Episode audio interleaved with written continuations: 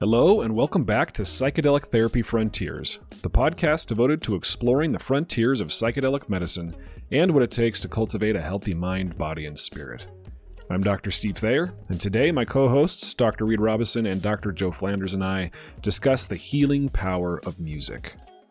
Like the consummate mental health professionals that we are, we start with our childhoods. We share the trials and tribulations of taking piano lessons as kids and explore how making music has shaped us as we've developed. We then move on to discussing the powerful effect music has on emotion, how we use music in psychedelic assisted psychotherapy, and much, much more. We reference Joe's recent interview with the musician Jon Hopkins. Jon Hopkins has created music specifically for use in psychedelic therapy, so if you haven't listened to that episode yet, I strongly encourage you do so. If you'd like to support the show, all you have to do is go to a place like Apple Podcasts or Spotify or wherever you listen to the show and give us a review uh, and a rating. We really appreciate those of you that have done that. Uh, it makes us happy inside. So, without further ado, here's our conversation about music as medicine. And here we are. I got a question for you, Yahoos. Are you uh are you musical people? Like, did you grow up playing musical instruments? All right, we're we tried to have an awkward talk at the same time, but we didn't nail that one, did we, Joe? Do you want to start, or would you like me to? I did call you a Yahoo, but I I, I always defer to you, Reid. You're just uh, way ahead of me on many things, so please go ahead. But I always try to get out of it and end up with the the baton somehow. Um, so you know, I. Uh, I love music and consider it such an important part of life these days. And it's it's really interesting to reflect on my journey there, like both in creating and consuming. But as a kid, I took piano lessons. But and I regret doing this. I mean, hindsight's twenty twenty. I don't regret it because then I couldn't tell this story right now. But mm. but I quit because people were making fun of me for going to piano lessons, which is so silly mm. uh, to look back on, but so understandable uh, in our human condition and you know the developing egos we get uh, throughout life. But um, I love playing the piano and related instruments like the harmonium or uh, whatever it may be, and and try to dabble with other instruments. I have a growing collection of crystal bowls and a gong and um, all sorts of other things. I know Steve's been to a sound circle or two at my house, um, mm-hmm. but then later in life, when my kids were coming of musical age, like I think I had my oldest son and daughter were like 10 or 11 i took him into a music store i said pick something and you get lessons you get to learn it um, trying to heal my past through them by proxy or whatever but but then uh, my son picked cello and uh, my daughter amanda picked viola and i actually decided wait a second i'm going to be taking children to lessons every week I got myself a cello and I started learning for the first year or so of my son Dallin's cello journey. I did lessons like right before him or after, and it was really neat. And then he passed me up, and I, I quit that too, not due to getting made fun of, but due to getting busy. So you're saying Dallin didn't like ridicule you and like, Dad, you suck. I'm way better than you. nope, no. And you've you've heard him play. You you've played the cello too, Steve. You played his cello. I did. He was very generous, letting me play. Yeah, my my musical journey, you know my my mom it was really important to my mom that all of the children have some kind of contact with music. And she wanted especially for us to have what she called the ensemble experience. She wanted us to play with others uh, either in a choir or in an orchestra or a band or something like that. So all myself and all my siblings had exposure to music. Uh, i was like many kids who started piano lessons in that i was very resistant. So fortunately, I didn't get made fun of, but um, I just didn't want to go. I didn't want to play it. I didn't want to practice. It was it was it wasn't really intriguing to me. Uh, and then in, in, fifth grade, I my mom kind of forced me because she wanted all the kids. I said to have that ensemble experience to join the elementary school orchestra, and that's when I was exposed to the cello. So I played the cello all the way through to the end of high school. Played in the high school philharmonic orchestra. We got to play on tour at Disneyland and then I decided I wanted to explore the voice and I joined the high school's choir. And uh, in the choir, I got Cool. to actually sing at Carnegie Hall in New York on this sort No of high school, yeah, choir Wow. tour, which was really really cool. And I've just Steve, really loved holding out. singing. Yeah, man, I, I I've loved music. I love singing. I love playing musical instruments. I tried my hand at the guitar for a while, and um, Mhm. lately, after a psychedelic ceremony, I I just every time I go into non-ordinary consciousness spaces, almost every time I come out reminded how important music is to me.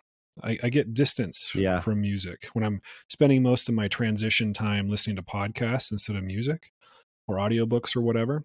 I remember in graduate school, um, one of my colleagues, one of my uh, graduate school cohort friends, James Van Dyke, he was a musician, really good one.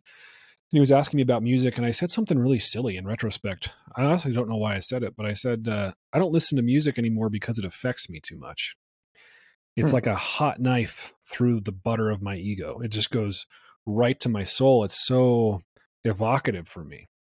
And so finding the music again in psychedelic ceremony has actually been really, really special for me. So I um, I bought a, a flute, a Native American drone flute that I've been playing. I have a wooden ocarina that I've been messing around with too. Um, and every chance I get when I'm alone in the car, I like to sing to show tunes. So there's my confession about music. Steve's show tunes. Wait, what was your email address in high school again, Steve? Oh no, Uh, this was I was trying to think if it relates somehow. You don't not to bring music. it It, just it just happens to be one of the most humiliating email addresses. Uh, did I ever did I mention it on the podcast? I might have. I think I did. Yeah, I think that's so. an that's an Easter egg people will have to go find. I don't even remember what episode All it was, but it, it's a tangent terrible. we don't want to follow today Right. because we got to hear from Joe on his childhood musical es- escapades. yeah. Yeah, by far the most kind of neurotic, I think, of the of the trio here. Um, I played piano very seriously from about age four to 14 or so. Um, competitively, I would go to competitions, be really, really nervous, and try to like be better at playing Bach than the kid next to me, which is just so bizarre to me. And then, you know, th- there was a bit of a kind of tyrannical atmosphere about it. Like I had to practice. I, I like learned how to lie as a kid by Mhm. like playing around with the idea of telling my parents that I practiced when I actually didn't. Um, and the whole thing kind of fell apart when I was given even the most basic autonomy to like decide if I wanted to keep going or not. And it was like, screw this. I want to go play hockey, which is what all Canadian kids want to do, I guess and you know it just kind of like ruined my relationship to playing music for a long time. It was really just to kind of tell my dad to f off because i was sick of all the pressure.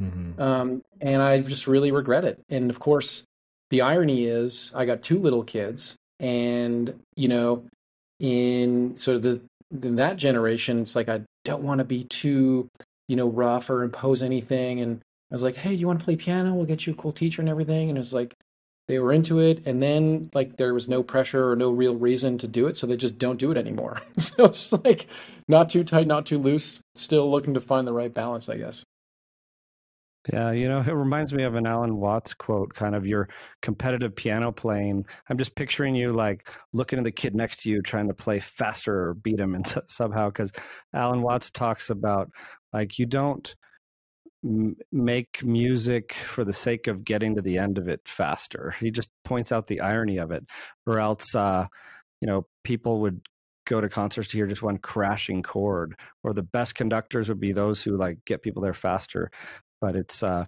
it's a silly thought because music is such an in the moment experience. yeah, Yeah, I, I gotta say sorry steve i'll just say i do you know play a little guitar. Some of the some of the learning i did at that age kind of stayed around. And even though i can just play you know a handful of chords on the guitar and like you know play along to justin bieber when my kids are listening to it like it's still some of the most kind of meditative and grounding experiences i have. So i really really do Mhm. appreciate whatever's left in there. Yeah, I feel like I like that you said it's meditative because for me, when I am when I'm playing music or even listening to music, if it's if I'm playing it well enough, certainly when I was like really practicing the cello a lot and playing as part of an orchestra, it was a flow state experience for me, like very much in the present moment, and and because of that, it was very very pleasurable. Um, but uh, there was something I want to say about Reid's Alan Watts quote, this notion of like we don't play the music so we can get to the last note. We've talked a lot about journeys and the journey of life and the psychedelic journey. Um, in the past on the show, I've I've used mountain climbing as a metaphor. That's something else I like to do. And you know, if the point was to get at the top of the mountain, then I would find the easiest way to get up there. I'd hire a freaking helicopter to drop me off, and that might be interesting. But I don't necessarily climb mountains to be at the top. I climb mountains to climb the mountain, to go on the journey. And I love songs that take us, or music that take us on a journey, which is why I think to segue into kind of our, our topic about music as medicine, as healing, as evocative work, why it pairs so well with psychedelics. I've heard it said that that music is, you know, the wind in the sails of a psychedelic voyage.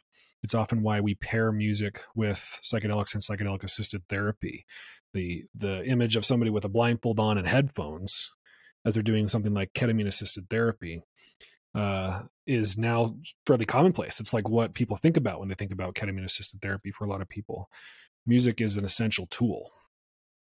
Yeah, and that wind in the sails quote uh, uh, credit goes to Bruce Poulter, who you met mm. recently. He, he he mentioned that in a MDMA supervision session I had with him a couple years ago, and it just stuck with me. It was a, a beautiful metaphor. I heard you say it, and it made me think like, what are the adjectives we use to describe wind? And I wrote down a few like calm, steady, strong, hmm. stinging, turbulent, swirling, whipping, brisk. I, feel like all these adjectives could be used to describe a psychedelic experience too. Yeah, and it's so fascinating to look at the different um, psychedelic medicines and traditions and see the differences in music. Even within like ayahuasca, you have the gentle Icaros carrying a prayer on these soothing waves, or like the Shipibo chants going right to the core of the, of the work. Um, and I'm oversimplifying here, but even like I had a uh, there's a, a friend who traveled to photograph iboga ceremonies in Gabon, in Bwiti uh, Bwiti ceremonies, and uh, talked about how the music was this rapid, like 170 beats a minute um, tempo for the ceremony that it just strikes me as such a different experience in different cultures. Um, and uh, also looking at how we do it here in, you know, ketamine and psilocybin work and other studies. It's fascinating. Yeah, I've had the experience of music being, depending on the type of music, being like an auger. Let's just keep coming up with fun metaphors. How about mm-hmm. that? So, uh, especially music that, as you said, is repetitive. So in an ayahuasca ceremony, sometimes the Icaros, at least the ceremonies I've been part of, have been fairly repetitive. The same phrases, the same, and I don't understand the language, um, which I kind of prefer in, the, in those instances. And it's just for me, the repetition is like this drill, yeah. this auger that's that's helping me go deeper and deeper with every revolution. And I've also listened to other chants and drumming type music and other uh, psychedelic ceremony and and I think it's the repetition, at least in this case, that helps me go really, really deep. And what you? Oh, go ahead, Joe. Okay, you can, you can go ahead, Reid if you want. Oh no, please, and maybe we'll even edit out my blunder. nah, I will arbitrate and say, Joe, it's your turn. you know, one of the things that's been curious for me about this is the fact that there is this tradition uh, like from indigenous ceremony to have the kind of music you were just describing, Steve, or um, even in the modern kind of like psychedelic renaissance, um, you kind of have like the new age spiritual music that's very usually no, you know no lyrics and usually um, you know chosen deliberately because it doesn't have any like reference to a specific culture and time and place. And I got to be honest with you guys, I actually like going into some of my favorite like pop songs. Mm-hmm. And usually it's their good quality pop songs, not like the cheesy stuff you would hear on top 40, but like stuff that has very particular associations uh, in my life, kind of like my autobiographical history or like the soundtrack of my life. And I like going back to that to work through something. But yeah. I, I sort of like, I feel like I'm kind of, it's like blasphemous to, to like use, um, yeah, popular music in a context like that. What do y'all think? Joe is so blasphemous because he uses lyrics in some of his psychedelic playlists. I know. I, felt, I just felt the spirit left leave me, Joe. You're, you're blasphemy. You know, you know, it's a fun debate though because music is sometimes called the hidden therapist, right? And hmm. um, I can see the the beauty of both, and it's a testament to me of this is really an individualized journey, and there's no wrong or right answer. Like I can argue in favor of either no lyrics or lyrics you don't understand, so you can get your thinking mind out of it, or ones that aren't tied to a time and place, so you can transcend time and place. But maybe you need to go through time and places to transcend that or maybe you have healing work and that guides you there um, but uh, it reminds me of when I did my yoga teacher training and back um, many years ago with this teacher named Dharma Mitra in New York, he he started out by giving us this mantra, the mantra for purification, and he said, "Don't learn the meaning; it will lose its power." And mm. like, don't even Google it. and I thought that was really that was really interesting. Mm. I'm with you, Joe. I I think um, there have been times when I, I love the non lyrical music uh, Reid uh, and I went to a couple concerts this week. One was East Forest, and the other was uh, Trevor Hall. And these are two artists who are pretty popular among people who like altered states. Put it that way, and you could tell by the the set of characters that were, were at these concerts. Um, but yeah, the um, some of the especially east's music was non-lyrical and meditative and i talked to some people who were there who were sort of new to the scene and they were like you know what this is kind of boring this mm-hmm. boring music but i'll tell you when I, I, when i meditate to east forest music or when i'm listening to it during psychedelic ceremony um it is not boring mm-hmm. and hmm. uh trevor hall i'm newer to reid i think you've you've been following him longer than i have but um his music yeah. is more has a message in it and it's a message that um, a lot of his fans that I've talked to that has been really really important for their healing journeys. Like his lyrics are poetic, and they talk about self love and healing and and that kind of thing that people relate to.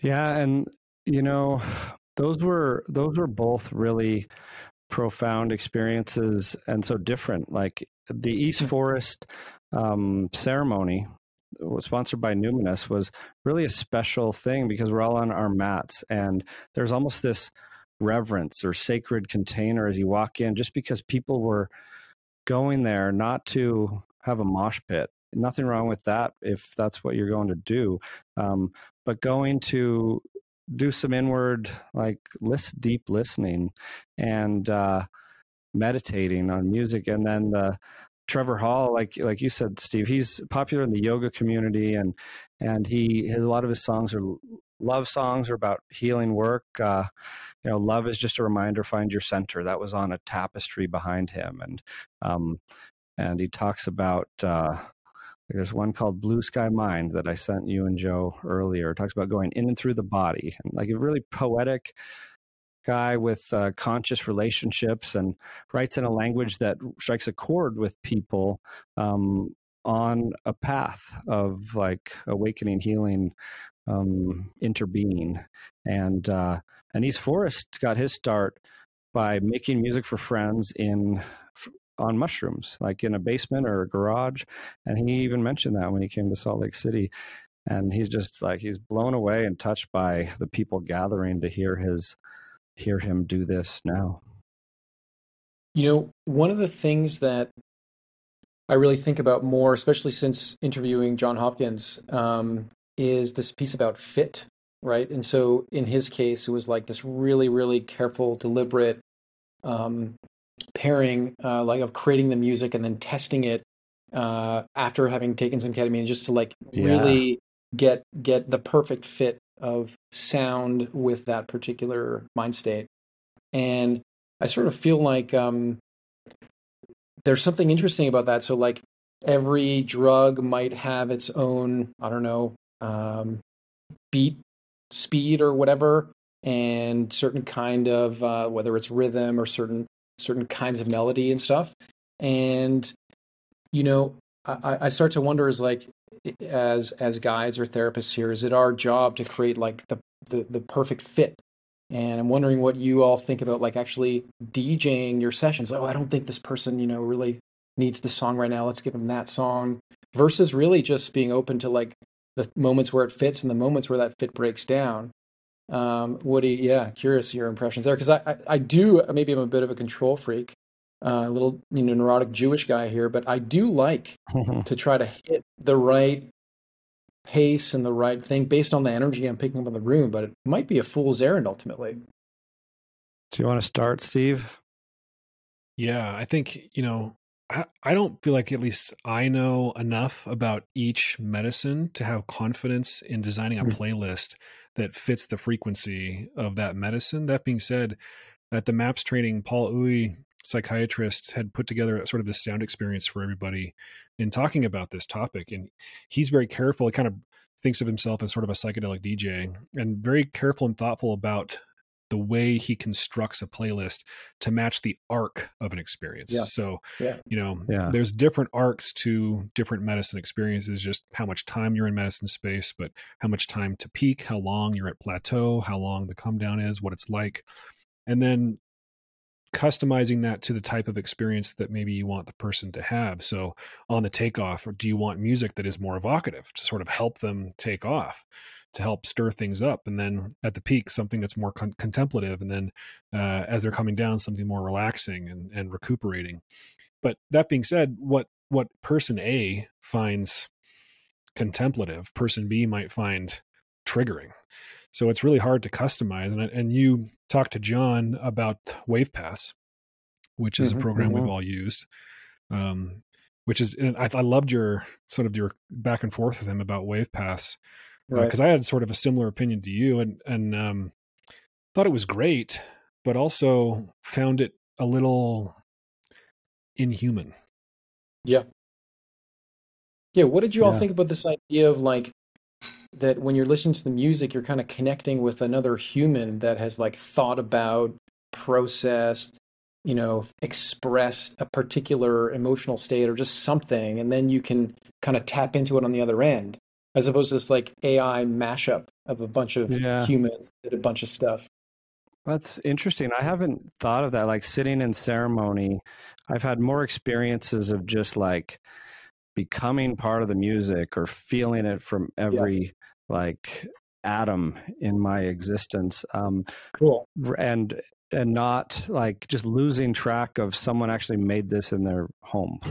uh, but but it, it's fascinating to think about um, but I like your question, Joe, because uh, like I see it like it was really familiar to me to come into working with maps on uh, their eating disorder study for a while, where there was a lot of talk of the playlist, and I got to see uh, what went into their uh, MDMA assisted psychotherapy playlist, where they have an opening, an active part, an inner exploration, and then down to like peace and returning. And you know, Mendel Kaelen and uh, Wavepaths have a similar arc, and there is an arc of a journey that I think you want to honor without controlling, over controlling. And same with yeah. someone's experience. Like I've had plenty of people having a difficult experience that I suspect might be tied to a song, and I want to go in and skip it for them, but I have to yes withhold that urge.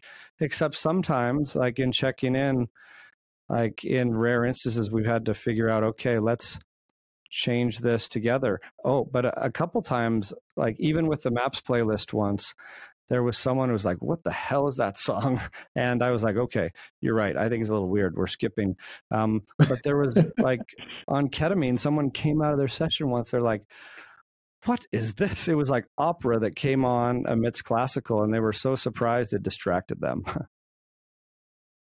Yeah, I was. I worked. I worked at a in a, a session once where my co-therapist had really carefully curated the the playlist, and the the client would just sort of take his blindfold off and say, "How did you know? How did yeah. you know to put this yeah. song at this point in my journey?" Like this, he said it like three or four times during this long journey. Just this is this is so serendipitous. It's creeping me out. Like, how did you know this is what I needed? Synchronicities. I've had a similar experience. You know, I wonder what you guys think is going on. Um, you talked, Reed, about like feeling the music permeate every atom of your body. Um, when I listened to Jon Hopkins' album, Music for Psychedelic, Psychedelic Therapy, during a training session I did with ketamine.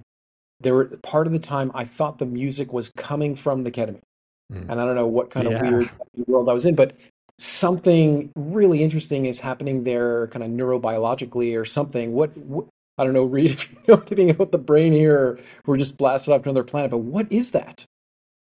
Yeah, that it's fun to try and talk about it. It's as ineffable as the psychedelic experience itself.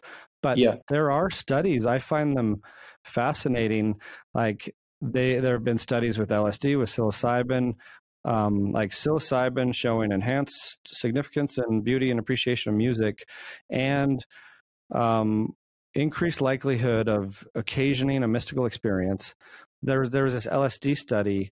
This is a while ago. I think probably in Europe or somewhere. But um, people who took LSD, not surprisingly, were much more likely to rate music as being transcendental and wondrous and powerful. And like I, I'm laughing at the way I even describe that music experience is like a an item on the mystical experience questionnaire um, itself. But uh, music really is kind of the wind in the sails and uh, a psychedelic um, portal of itself that people use in like a drum circle to enter a trance of oneness or chanting in India over and over until they are one with the word and one you know no longer humans chanting you know they are they are like all god singing to her himself or whatever you want to call it. Yeah, Joe, I was thinking about your question. It reminded me of this video I saw where somebody plugged a synthesizer into mushrooms and like they've got these leads brilliant just jammed into the cap of these mushrooms and it's like i don't know if this is a complete bullcrap but it's like producing musical sounds um, it's just like one of the things hippies do when they're high, I guess. Um, but it because like you said, Jon sort of divined the music from his ketamine journey, and he used the ketamine yeah. experience to like fine tune, like, oh, this isn't right. So maybe he just synced it up perfectly with whatever wavelength that chemical puts us in when when it's in our bloodstream. I mean, it was totally uncanny. Um, but yeah, there maybe some kind of you know dissolution or distortion in my sense of self or I don't know where the sound's coming from. It, it, literally felt like I had taken this, you know, this molecule circulating in my brain, and the music was coming out of that. Hmm. So anyway, uh, I guess amazing. yeah, yeah, uh, yeah, as mysterious as the journey itself. Yes, right. go ahead, Reid. So Jon, I want to ask Jon, like, have you tested it though with ayahuasca and how about how about mescaline? And and I'm just teasing, but it's it's I love that he did that because yeah. it is a non-ordinary state, um, and each medicine does seem to have its unique yes. channel of consciousness. Um, not to say that music for psilocybin wouldn't play well in ayahuasca ceremony, but you know it definitely um, impacts the experience and i love that you know that what he shared of going into a ketamine space i mean oh that wasn't right i thought it yeah. was before and go in and tweak it i think that's uh that's really how you'd need to do it to succeed at yeah. bringing in like um, the right kind of experience into the ketamine room for example yeah so have you all had um, the other example he gave of fit like that was MDMA and like dancing. Have you had that fit kind of experience with other molecules in other contexts? Um, I, I can tell you that uh, depending on what molecule is in my bloodstream and affecting my nervous system, I am more or less likely to perform certain dance moves. Um, and dose matters. A, cryptic way of saying that. You know, there's this guy named uh, Kilindi Iyi who passed away. Uh, really, it's really sad because he, he died of COVID a couple years ago. But he was a South African explorer and martial arts teacher who would take 25 to 50 or more grams, dried grams of mushrooms. Wow. And when people talk about like a mushroom ceremony and like the music, he just laughs. Or he's like, set and setting doesn't matter when you're on 25 grams of mushrooms, nor does the playlist. Like, there is no music in that realm, um, or it's not uh, coming out of your Bluetooth speaker, you know. channeling from a different dimension for sure. Oh, yeah, want, but I've been. Oh, go ahead, Steve. Well, I was going to circle back to an earlier point, so if you want to keep going on that one. I was just going to say that dose on the dose matters point. Um, I've been in an ayahuasca ceremony with Steve once, once upon a time where he was dancing and I was like stuck in my mat in meditative position as much as I might have wanted to dance. Mm-hmm. Um, it uh, not that we even know like dose was it dose related or not, but like individual experience related certainly. Yeah, it was definitely Steve Thayer related because I cannot cannot not dance for whatever reason. At one point, I was the only person up there moving around, water bending and doing tai chi that I don't know how to do, and it was blissful. It was wonderful. It was exactly what what I needed in the moment. Um, you looked good, Steve. Well, that's what I wanted to hear. Fishing for that compliment. um, but yeah, I was thinking of uh, sort of feeling it in every molecule at the Trevor Hall concert last night. I just decided to close my eyes. There wasn't a whole lot going on visually. He had some cool spotlights and stuff, but it wasn't like an EDM laser show. So I just sort of closed my eyes and let the colors and lights dance in the sort of black space of my field the vision with my eyes closed. And I and I tried to feel the music instead of just like listening to the music just feel it in every part of my body. And I had that sensation of drinking it in through my pores. It was so mm. cool of just letting the music affect me all the way to my core and sort of this immediate present state. And it was making me think of your question earlier, Joe, about pop music. Um, like, do we really mm-hmm. need to listen to this particular kind of music? Can we visit our favorite pop songs? And I'm an unapologetic Imagine Dragons fan. And uh, one time in a psychedelic experience, I was listening to this song, Nothing Left to Say, and then it bleeds into their song Rocks. And um, I had the thought as it's sort of drilling me down into my shadow realm, like, oh, this is what Dan Reynolds means. Like in a way yeah. that I didn't appreciate before. Like I, I could I could perceive the music with such emotional accuracy that it was a different song. Real or illusory? It felt very real. I mean, it. it That's not the question.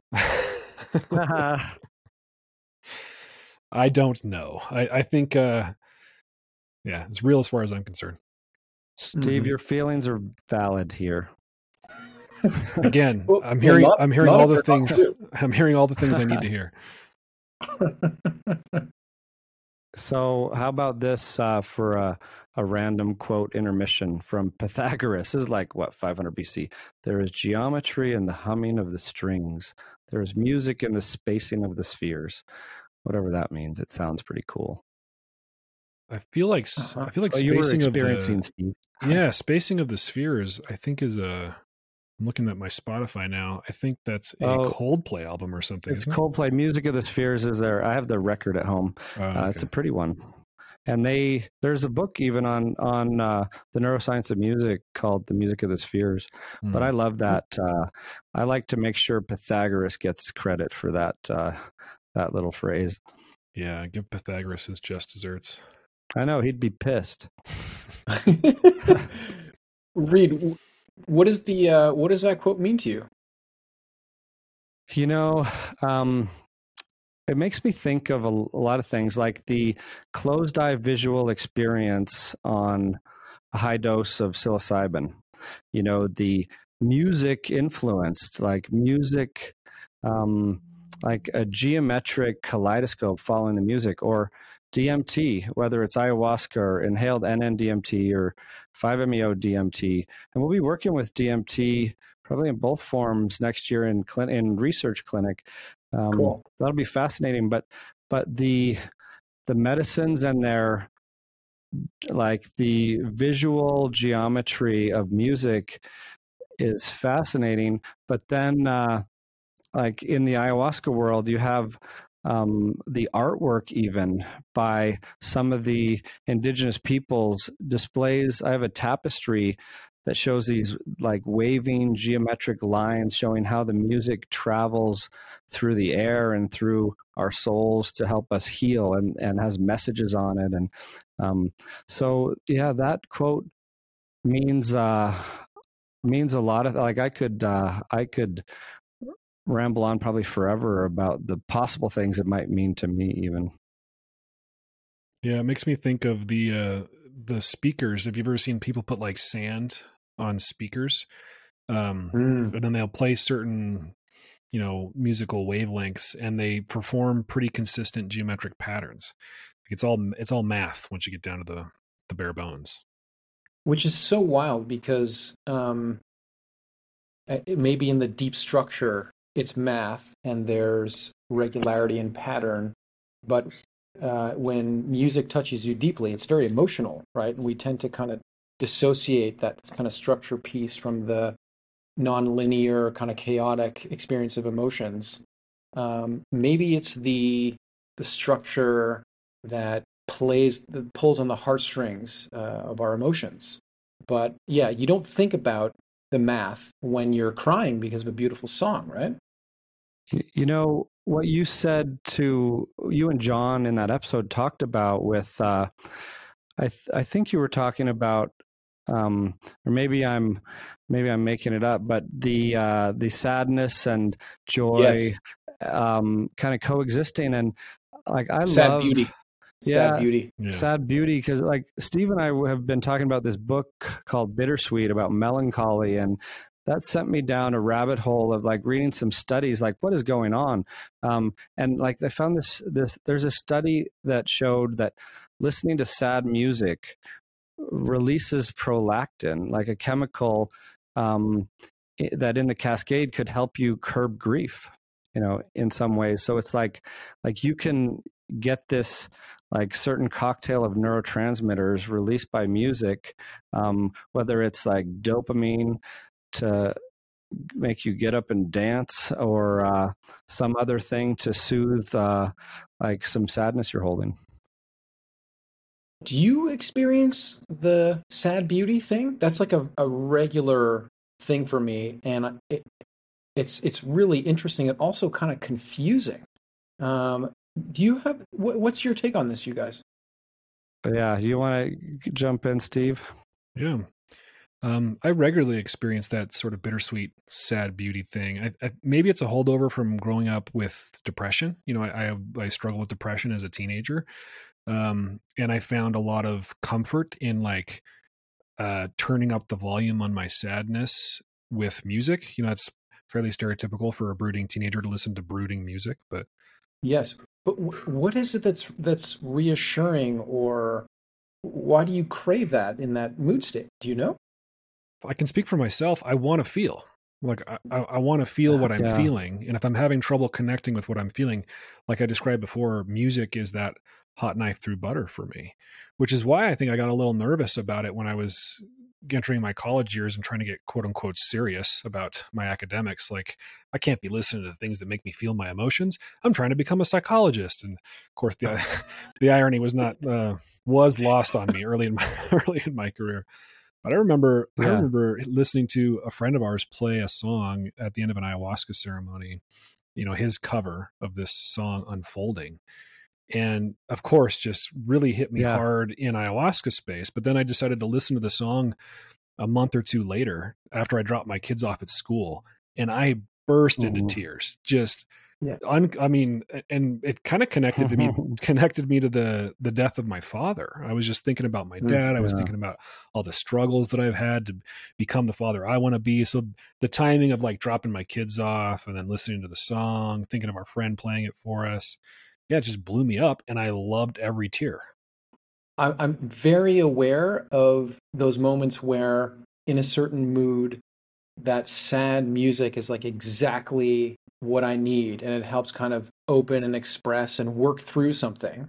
But then it can kind of cross a threshold where it's like actually keeping me stuck. It's like it's like a kind of form yeah. of rumination. I need to actually move on and put something a little more upbeat on. Um, I don't know. So I don't know if it's a tension that came up for you, but that that's been always a bit tricky for me.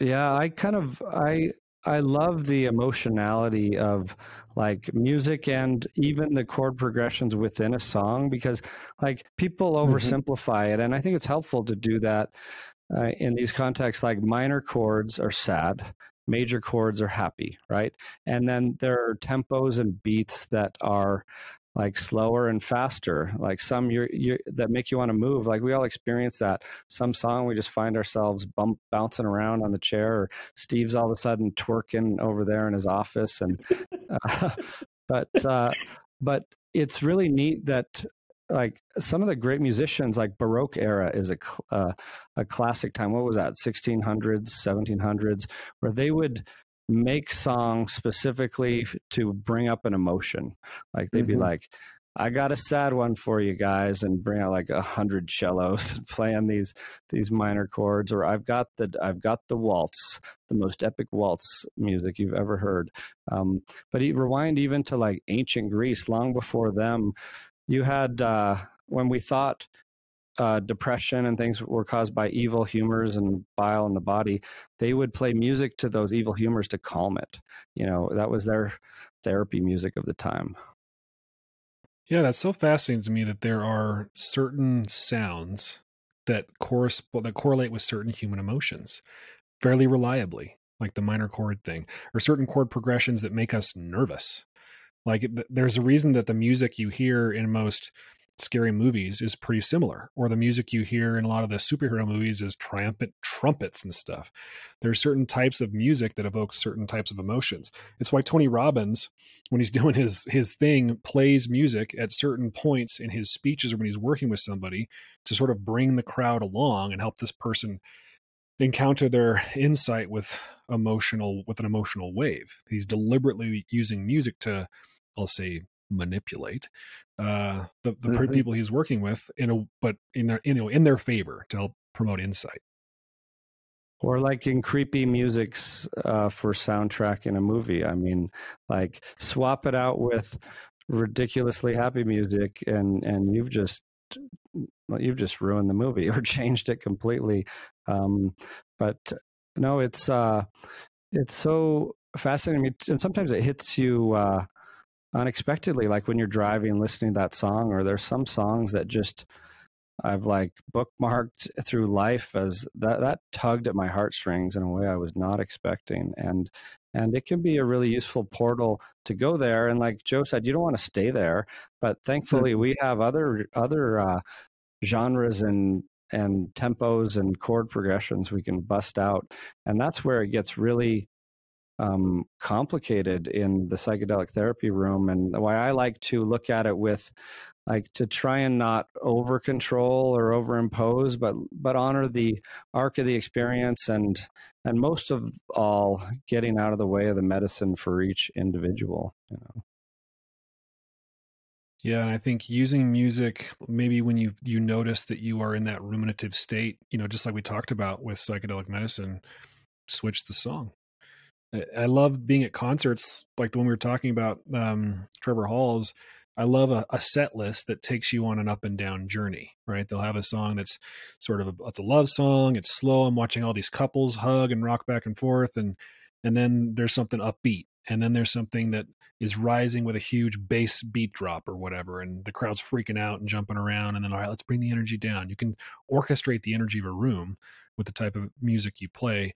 You could probably do the same on your own in your bedroom with your Discman? You know, um, obviously the the power of emotion of music to evoke emotion is, uh, you know, very evident in what we've been exploring here. I think there's also other layers like, um, I guess I can come out of the closet. I'm a huge Grateful Dead fan, um, and part of what I think is cool about their stuff is like the not just the emotional arcs, but also the arcs of like order and chaos, right? It's just like crazy, weird, spacey jam. What the hell's going on? Feeling lost, feeling disoriented, and then landing in some really catchy, like country tune. Um, I think is also super, I mean, relevant for the psychedelic experience and just um, the like navigating the falling apart and coming together. That is the rhythm of life. I don't know if that's been part of your experience as well. No Grateful Dead fans in the audience. No, I I find it I find it the history of uh, of music and uh, the psychedelic renaissance um, is a really fun rabbit hole and um, not just listening but the music videos that like Pink Floyd has and um, and it is I think we shy away in our field, understandably, from the like the difficulty of the experience. Like uh, we want to make sure it's a nicely controlled set and setting, but um, but there's a lot to be said about the chaos moments or um, like I think uh, that Kundalini class, yoga class you went to with me, Steve, once, did they bust out a gong? They did have a gong for that one. Mm-hmm. And uh, those gongs can be, uh, can feel like uh, a train's running through the room, can be jarring for some people. And it's, I was in an ayahuasca ceremony once where there was a sound bath with a gong, and it was profound, but it almost brought up every scary thing I've ever seen in my life. And as long as I could get out of the way and not fight that and let it move through me, it was like so profound. And what's on the other side of that was beautiful. But I think, uh, yeah, I think there's such a fascinating place for all these types of music, um, both, uh, you know, in the psychedelic experience and how, um, you know, it's been a part of the Renaissance and part of uh, the journey for these musicians too. Right. Yeah. Yeah, I feel like often what's worth knowing is on the other side of chaos. So, music sort of pendulating in and out of chaos mimics how we learn and grow in life. I, I had an encounter with a gong as well in a breathwork ceremony where, you know, I think I told this on the podcast before, but it's I'm doing holotropic breathwork and we're you know we're like 45 minutes in. I've got full lobster claws. You know, I don't even know if I'm here or there. And the facilitator says, "Okay, it's a group of like 40 men. I want you to on the count of three yell as loud as you can. We're going to get rid of all your negative energy, whatever. I, I can't remember exactly what she said. I understood the instructions though. So she's like, one, two, three. And then she hits this gong that is literally like 10 by 10. It is huge, feet, 10 feet. it's like the size of the entire wall. And I disappeared. I think I was yelling, but I, I entered full like DMT space it was wild. But I don't know that that would have happened without the gong because I had done plenty of yelling during the ceremony itself. So just uh, whatever happened, whatever sound waves entered my nervous system took me to, you know, Valhalla. Hmm.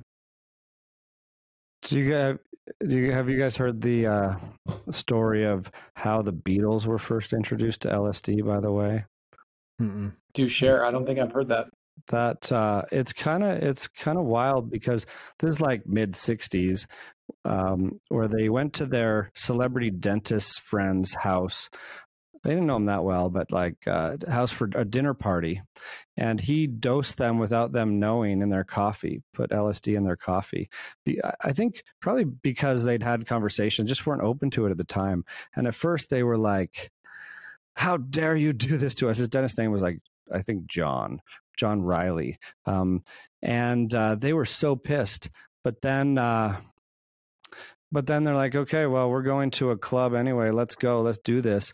And uh, it sounds like a Albert Hofmann bicycle day experience. Like they think the club is uh, on fire or the elevator is like a, a horror film, but then they go to a, f- a friend's house and it's like they're in this magical sub- submarine that they can captain around. Um, and of course, like, well, it was a profound uh, night that changed the course of their music and their lives. And they proceeded to take LSD and have it influence their music over and over. And I, I even heard they like buried a stash of it in their in their yard so they'd always have some available until their their yoga guru in India said, "No more, you're done," and then they stopped. Yeah.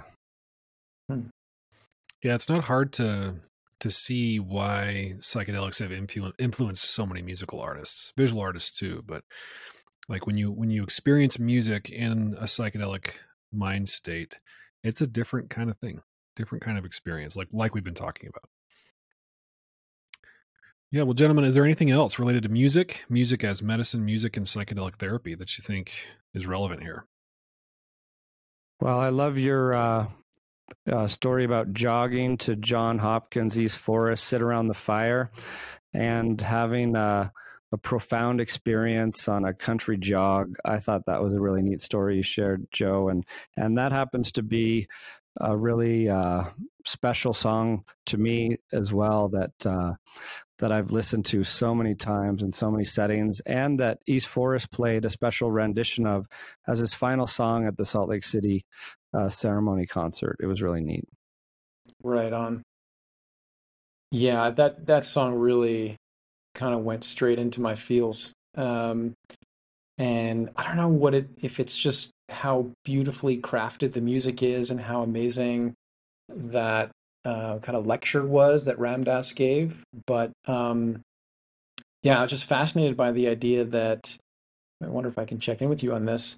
The the last kind of lyrics there are about um, that you know we're all sitting around the fire. I'm going to butcher this, okay, but just bear with me. Um, but the fire kind of uh, kind of goes out, and we're kind of stuck with with the ashes. We're kind of overwhelmed by the ashes mm-hmm. in a way these days. But there's you know just a little ember left, mm. and our kind of job as humans is to kind of like find this ember and blow on the ember and cultivate this fire till we can once again come together and sit around the fire. So I asked Jon, I'd love to ask you, what's the ember for you? What's the fire for you? I like what Jon said, and I would probably honestly say something very similar of of like our divine essence, like your true self that we've like buried and conditioned and lost touch with, are the the God within. Um, however you, you want to say it, and that brings up another related point. We were talking earlier about lyrics or no lyrics. Some lyrics are accessible to multiple um, walks mm. of life and religions and spiritual beliefs. And Ram Dass was a master at that of opening minds without ostracizing or um, like he he brought a lot of people into this like this state of openness and acceptance and and so I think that's an example of how you can take it and interpret it in through your own lens and it's beautiful.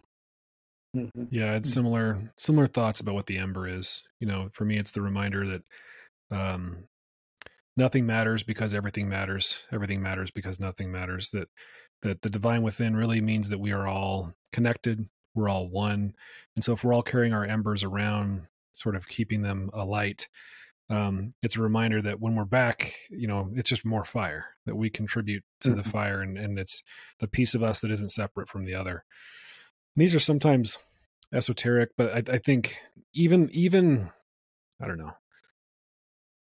I could go on a whole tangent about about spirituality. We talked a lot about it on the podcast, but um, I grew up very spiritual and religious, and then departed from that, and have been returning to a version of spirituality that feels more um authentic. I guess feels truer to me, and, and it is constructed of these ideas that we're all one. Mm-hmm. Mm-hmm. And in the in the song, that's what the lyrics say. It's like at the end of it, it's like that's what we're here to celebrate. That we've lived our life totally like in the world. We know that we're of the spirit, and the ember gets stronger and stronger. Um, and pretty soon, you realize that that's what we're doing for eternity is sitting around the fire. Mm-hmm. Yeah, there's something really um, like communal about sitting around the fire. That's that's yeah. kind of what it what it really what spoke to me.